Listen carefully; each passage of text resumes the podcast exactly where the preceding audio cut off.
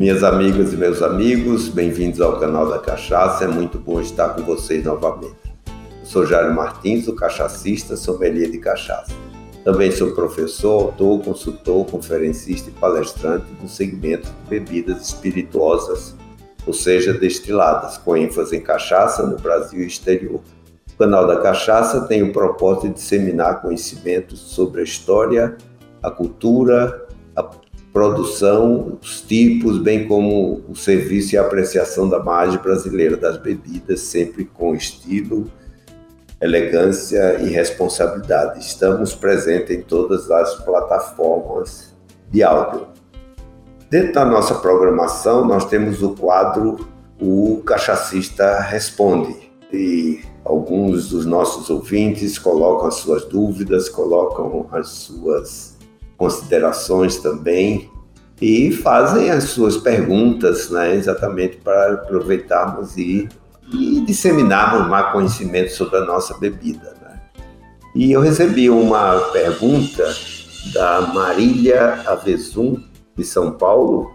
Ela coloca a seguinte pergunta: É possível harmonizar cachaça com a ceia de Natal?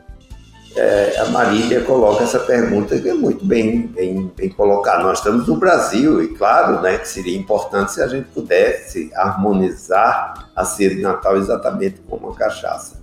Então, a gente não precisa fugir, Marília, do, do que nós já disseminamos, né? Nós já falamos, né, de todas as regras é, de harmonização que pode, são algumas regras básicas, e eu, considerando uma receita tradicional da ceia de Natal, ou seja, uma ceia tradicional de Natal, eu sugeriria a seguinte sequência, né? quer dizer, nos preâmbulos, servindo tiragosto, então eu serviria uma caipirinha, porque o Natal ocorre numa época quente, né? em pleno verão aqui no nosso país, então a caipirinha né, com bastante gelo, refrescante, seria interessante nos preâmbulos, né, antes de começar a ceia de Natal propriamente dita.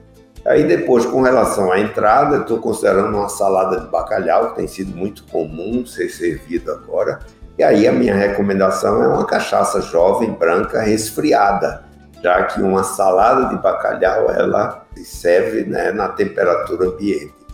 Como prato principal, aí nós já temos, é, eu diria, iguarias mais complexas, né, com sabores diferentes, aromas. Então, normalmente é comum, não é, se ter um peru assado, um tender ou mesmo um chester. Né? E aí, nesse caso, a gente recomenda uma cachaça envelhecida ou armazenada, e pode ser em carvalho ou mesmo em bálsamo junta a complexidade da carne com a complexidade da cachaça. Depois, chegando na sobremesa, claro, o que é que se come né, na, no Natal? É o tradicional panetone. Né? E aí a minha recomendação é uma cachaça armazenada ou envelhecida em amburana ou umburana, dependendo da região onde nós estamos. Né? E para finalizar, como digestivo, a sugestão é tomar um cafezinho com uma cachaça envelhecida em carvalho, carvalho europeu, que ele tem complexidade maior. Né? Então, essa seria uma sequência tradicional, algumas variações, variantes né? nessa, nessa sequência, vocês podem fazer as suas experimentações.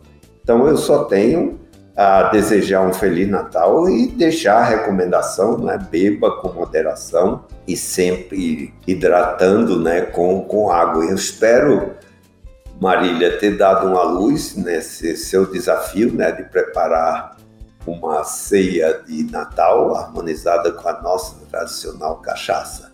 Agradeço aí pela sua pergunta e você ouvinte para participar, você pode mandar a sua pergunta para o quadro O Cachacista Responde pelo WhatsApp 11 93 489 0662. Você pode gravar a sua pergunta falando também o seu nome completo, que eu vou ter um imenso prazer em responder, disseminando conhecimento sobre a mais brasileira das bebidas, a nossa cachaça. E o canal da Cachaça é uma realização da NUME CA Produções e da Ação SA.